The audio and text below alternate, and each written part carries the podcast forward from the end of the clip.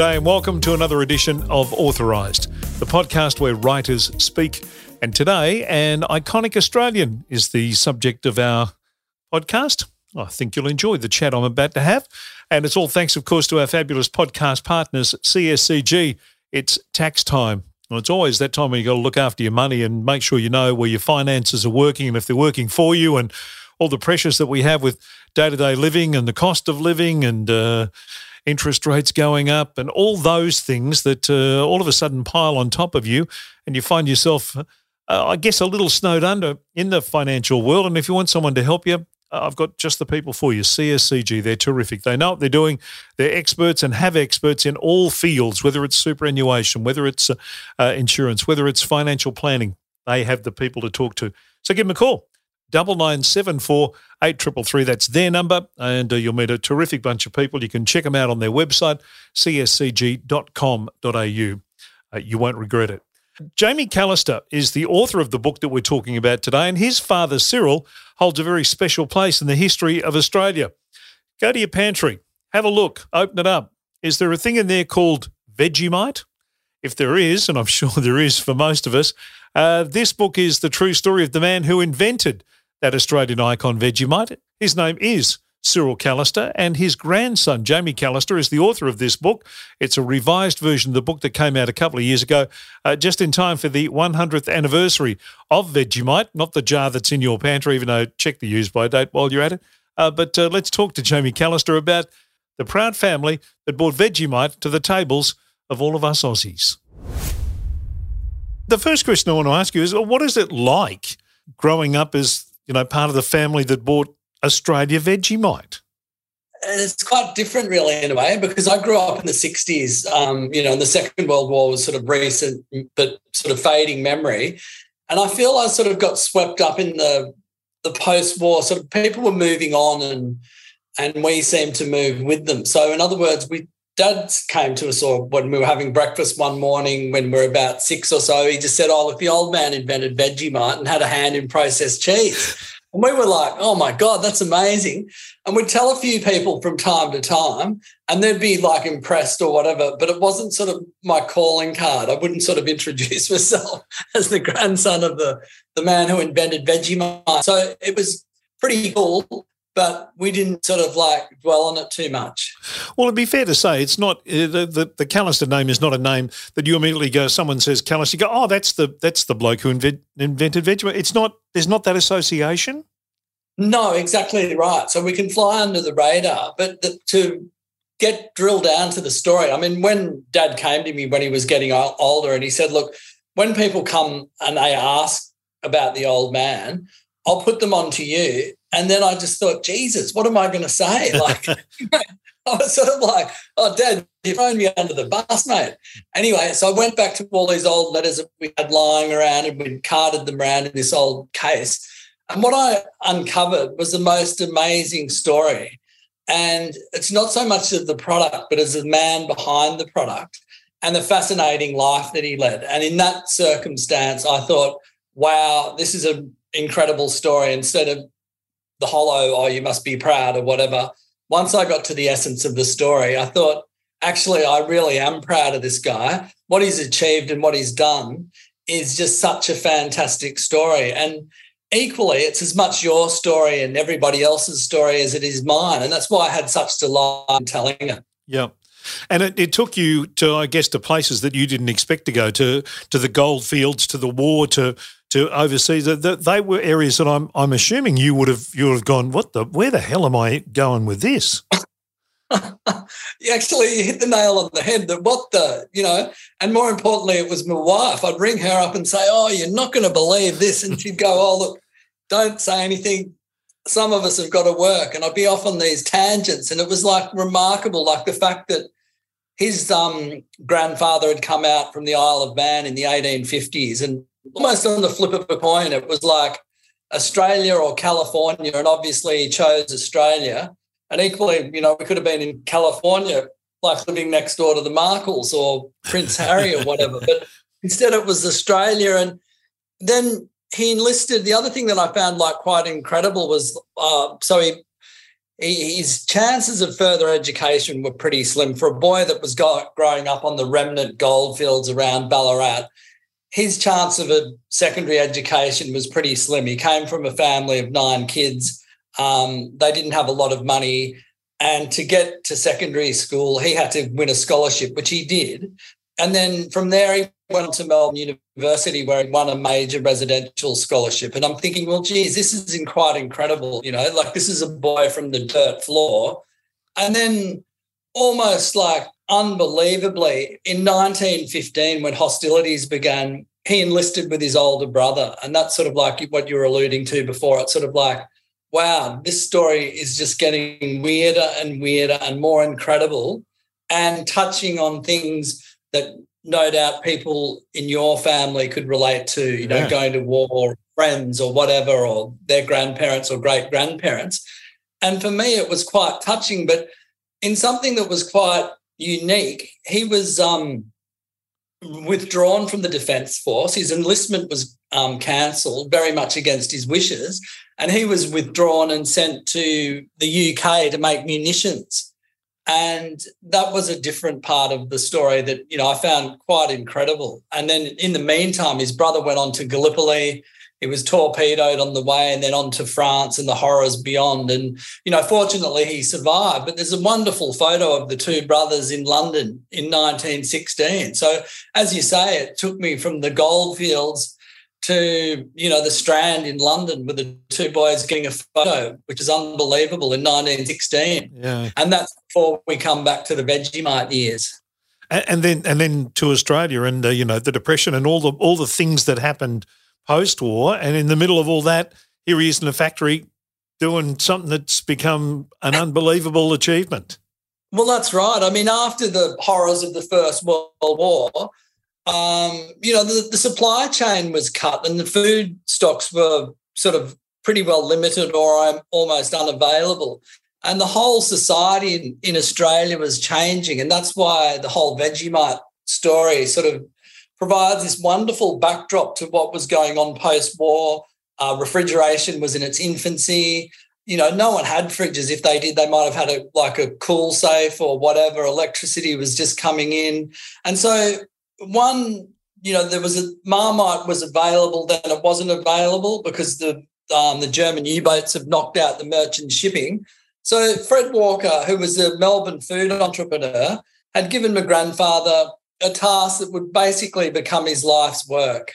Yeah, quite uh, quite a quite a stunning turn of events, and it, but it seemed to. Uh, I mean, reading the book, it seems like a natural progression almost.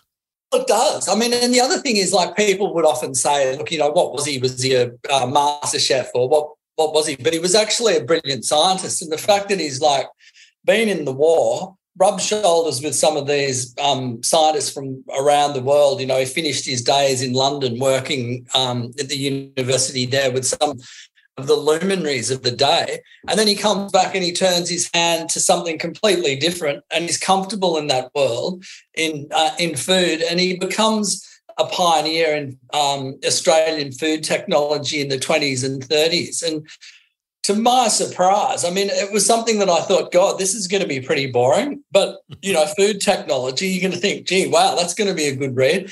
But when you get into it, it is just such an interesting passage of history. And as I said, it just like goes on and on and on. Like and and and when I say on and on and on in a good way, not in a boring way, because as you say, like there's the the depression. They go to the states. They actually meet um, James Kraft, the person, and they get ultimately they both go. Fred Walker goes. Um, my grandfather goes to Chicago in the Roaring Twenties. You know, the home of the drive-by shooting. You know, all the gangsters are there. Do a deal with James Kraft, and ultimately come back to Australia. And it's the processed cheese that really gives Vegemite a kick up and a lifeline.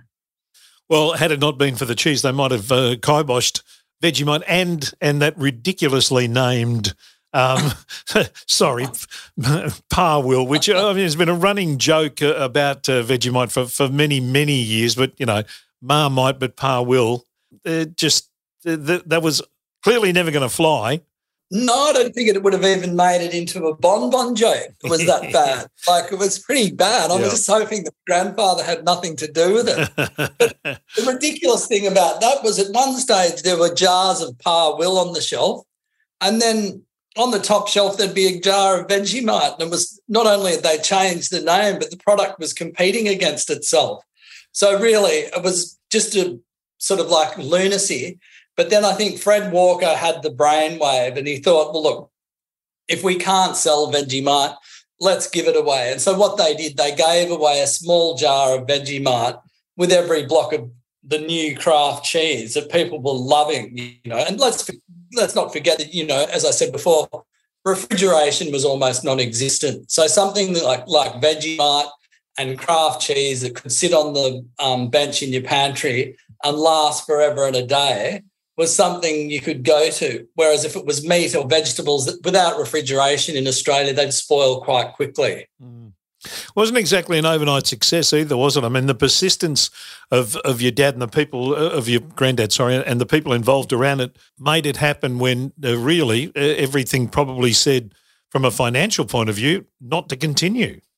Well, that's exactly right. And that's the thing that strikes me um, as quite incredible. And you know, there are very few products where you would have persevered and where the boss would have persevered. Like Fred Walker um, backed my grandfather as my grandfather backed Fred Walker. And, you know, he did some stuff with other food products that he probably didn't want to do to help the business keep alive. You know, he worked out at a cannery out in Dandenong. You know, he got on his motorbike and used to ride out there in the winter mornings and the cold and keep the cannery going to help Fred's business keep going. And that's why I said before, I mean, he was a remarkable human. You know, he could turn his hand to anything, but it was his perseverance. But there was a couple of factors here. He always knew that it was a strong source of vitamin B, you know, the B group of vitamins. And vitamin testing was in its infancy in the 20s. And so he uh, sent a sample to a eccentric Professor Plimmer at St Thomas's Medical School in London. And Plimmer sent back a wonderful letter basically saying that he'd tested it on some ailing pigeons in his loft who'd been sick with like yeah funny I mean it was ridiculous. I mean they've been sick with um polyneuritis which I had no idea what it was but apparently it's like beriberi in humans. And over the course of a month he'd cured them. So he got the letter back basically your product's good to go but please don't use me in any of your advertising. Probably had seen the Parwill. Yeah, yeah. The other thing that happened, or was happening at the same time too, was that Marmite was was quite a, a healthy, robust brand that people did like. Well, that's right. I mean, and that was the whole thing. But the thing about it was that, um, you know, conspiring in their favour, as I said, that it was pretty well unavailable. And then when it came back online, Vegemite was starting to be a reasonable competitor. And then you had a number of other things. The American ad men rolled up, the guys you know, from J. Walter Thompson in the Kraft Walker case. And they started to write very good copy and make all sorts of wonderful claims about Vegemite. You know, it could just about do anything really, you know, and it gave you nerves of steel and everything. You know, I don't know how you get away with it, but you sort of just sat down and just wrote the most ridiculous copy. But that really helped things move along. And it wasn't just um, Vegemite. There were another lot of uh, companies from overseas trying to beat the tariffs that set up in Australia. You know, um, you know the Ford Motor Company set up outside of Geelong, Kellogg's. You know, Spalding. Numerous companies set up and obviously relied on the new age admin to kick things along with radio and print. And I mean, that helped Vegemite as it helped the number of other companies. In terms of the development of, of Vegemite as a, as a as a product and as as a brand and, and as a consumer, my dad my dad ate it. I eat it. My my son eats it. It's such a part of uh, the Australian of Australia. It's it's you know not the national dish, bloody close to it. Well, that's the thing, isn't it? I mean, I've been thinking about this, and I mean, it'd be a great question at university or in year 12, you know, the philosophical, you know, what is Vegemite? How does it relate to the Australian psyche? And the, the thing I like to think about it is that represents everything that's good about Australia. Because, say, for example, you've just told me your story, and other people tell me their stories. which is exactly the same to mine. Now, if somebody tells you their story and they don't like Vegemite, you, you don't care less. Like it's sort of like fair enough, mate.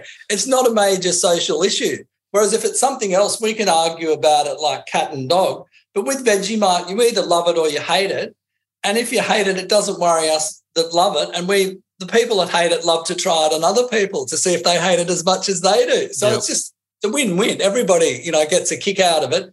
And I think now also with it being such an internationally recognised symbol of Australia, when it goes overseas and you get the celebrities trying it, and it's just, you know, it's a lot of fun. That's the thing, isn't it? It's a lot of fun and it tastes bloody good.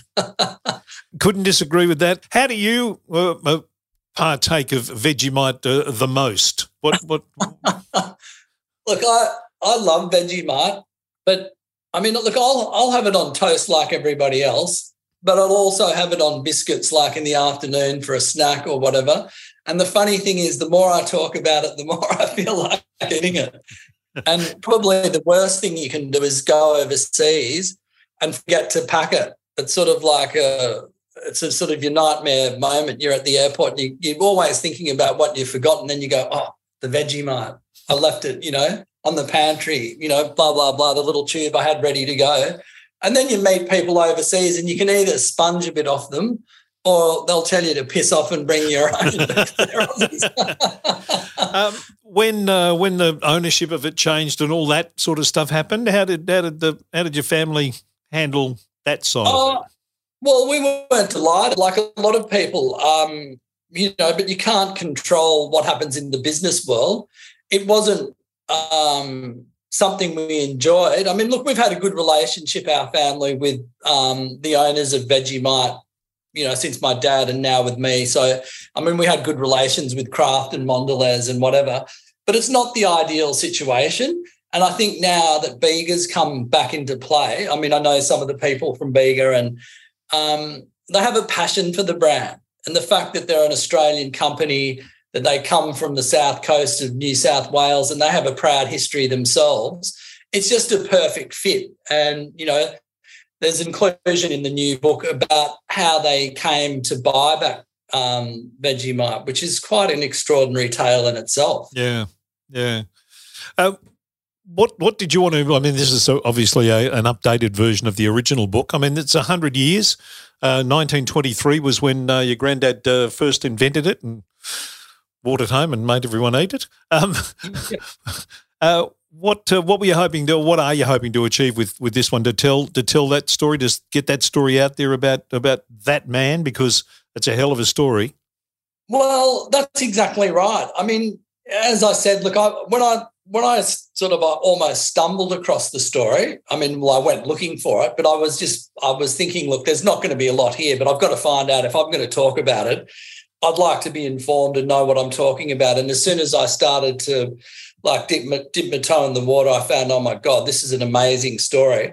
So he was a remarkable human. And, and when I say that, I don't say it in a hollow way because when I've spoken to family and, you know, colleagues that worked with him, and particularly one guy, Keith Farrer, who was a brilliant man himself, um, he held him in such high regard. It was almost embarrassing when he was talking about him. But what what I got out of it was, look, what he did was quite extraordinary. Here's a fellow scientist saying, look, what, what your grandfather did was really extraordinary. There's not only Vegemite, um, the processed cheese, but the whole contribution to science, the food industry, you know, the chemical institutes in Australia and Victoria and, you know, whatever, and going overseas with Sir David Rivett from the CSIRO to get the Royal Charter for the Australian Chemistry Society was just like quite remarkable. So, in that respect, it's sort of like, wow, this is like quite amazing. And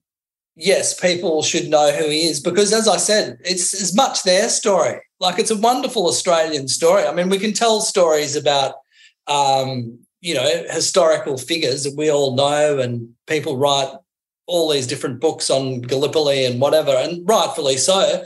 But this is equally a wonderful part of history that people that touches on all our lives or most of our lives that a lot of us are unaware of. Hmm. I'm surprised, uh, to be honest, that the name isn't out there more and isn't more recognised and acknowledged as, as you know, having done something fabulous for uh, for all of us. Well, so was I. I mean, in particular, I mean, he went to school with Robert Menzies, and they were lifelong friends. Now, I knew that they had a relationship, but I didn't know it was like um, quite solid. And you know, because he was a um, you know the pallbearer at his funeral, and I just find it's remarkable that he wasn't um, a household name in the fact that he'd achieved so much, and you know he'd risen to the highest ranks in you know in in science in Australia. Mm. Yeah, it is. It's quite extraordinary, given given what an icon it is of, of Australia. If if this was America, there would be statues. There would be there would be wings of universities. There would yeah. be uh, grandstands in uh, you know in some stadium somewhere would be named after him. There would be a million things named after him. But here we we yeah we we kind of don't do that, which is and I think which the is other good thing, for and us. That's what I sort of like in a way is that he certainly wasn't about that. He wasn't like um, about drinking his own bathwater. he was a very solid, humble person and I think that's the other part of the story. Like he did a lot for those people around him. You know, it particularly, um, you know, he, he would employ the best man for the job, whether it was woman, man, whoever. And he he was just a decent human, but he was also pretty harsh. Like if somebody wasn't doing their job properly, he'd sack them. Like he, you know, he wasn't going to be the like the mate you know, is going to sort of be all matey and, oh, no, he's one of us, blah, blah, blah. If they're doing a shit ass job, you were gone. Yeah. so, yeah, quite extraordinary. Yeah, no, he sounds like a real character. I mean, he does. He sounds like a real character and, and you know, unashamedly Aussie character. That's exactly right. I think so. Yeah, a spade's a spade. And, and if you don't like it, like it. Off you go. That's right. exactly. Uh, how much of how much of him is in you? Well, I'd like to think I had a few brains, but unfortunately, I'm certainly not in the same league. That's what I thought when Dad said to me, "Oh, you know, uh, when anyone comes asking about the old man, I'll put them onto you." Well, I thought, well, unleash the village idiot, like you know. uh, no, it's a, it's a really the most engaging story, a fascinating story uh, behind uh, you know something that sits in every pantry in Australia, and you you walk past it every day of your life, or you walk past it in the supermarket every day of your life, and you go, "Wow!" Now this this book tells that story, and I'm glad you did it. Yeah, no, I, am really glad I did it as well. And as I said, not just for me, but for you and for, for a lot of other people. Yeah. Because it's something that we can all be proud of. Yeah, go, wow, that's, a bit of, that's a bit of a yarn, isn't it? Like, yeah. and you think, yeah, that's all right. I'll yeah. have a slice of that. yeah, no, absolutely. Good on you, Jamie. Thanks so much for your time. Really appreciate it. No worries. Thanks, Kevin. What a nice bloke Jamie is, and uh, terrific to catch up with him. And uh, now you know. So when you're asked if it's a trivia question at a, a quiz night uh, somewhere, who invented uh, Vegemite? The name is Cyril Callister, and that was his grandson, Jamie Callister. The book is called Vegemite, the true story of the man who invented an Australian icon. It's available uh, through Murdoch Books. So a terrific read, uh, as we mentioned uh, in that chat with Jamie, not just about uh, inventing Vegemite, but all the other things that went uh, with the Callister family and and what Cyril. his brother and and the the family achieved over many many years, and Jamie was terrific in bringing that story to us. Great to catch up. Don't forget uh, my fabulous podcast partners, CSCG. They'll help you with your financial goals. So give them a call on double nine seven four eight triple three or jump on the website cscg.com.au. Wherever you found this edition of Authorised, there's plenty more, some very interesting stories, more Australian icons, uh, great Australian authors, uh, and all sorts of stories and, uh, and tales to tell. Uh, so please check it out, the Authorised podcast. Hope you enjoyed this one. Till the next time, read a book, be a bit of fun, and uh, warm you up on these cold winter nights.